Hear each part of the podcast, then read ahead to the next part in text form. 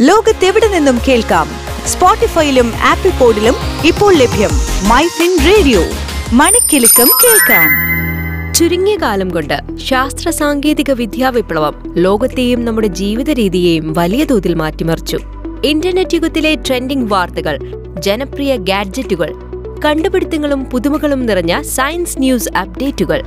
ഏറ്റവും പുതിയ സാങ്കേതിക വാർത്തകളുമായി My Fin Radio Tech Talk. രണ്ടു വർഷത്തോളമായി ലോഗിൻ ചെയ്യാതെ വെച്ച ജിമെയിൽ അക്കൗണ്ടുകളുണ്ടോ? എങ്കിൽ ഇങ്ങനെയുള്ള അക്കൗണ്ടുകൾ ഡിസംബർ ഒന്ന് മുതൽ ഡിലീറ്റ് ചെയ്തു തുടങ്ങുമെന്നാണ് ഗൂഗിൾ പറയുന്നത്.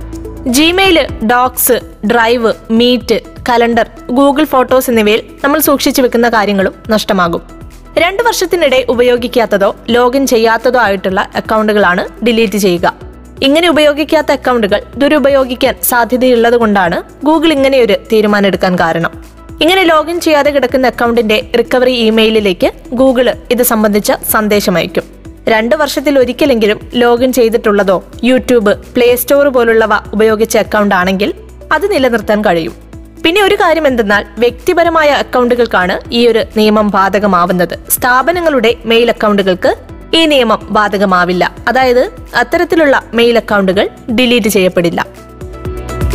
ആധുനിക സാങ്കേതിക വിദ്യയുടെ വിശേഷങ്ങളുമായി വീണ്ടും വരും വരെ കേൾക്കൂ മൈ ഫിൻ റേഡിയോ മണിക്കിലുക്കം കേൾക്കാം.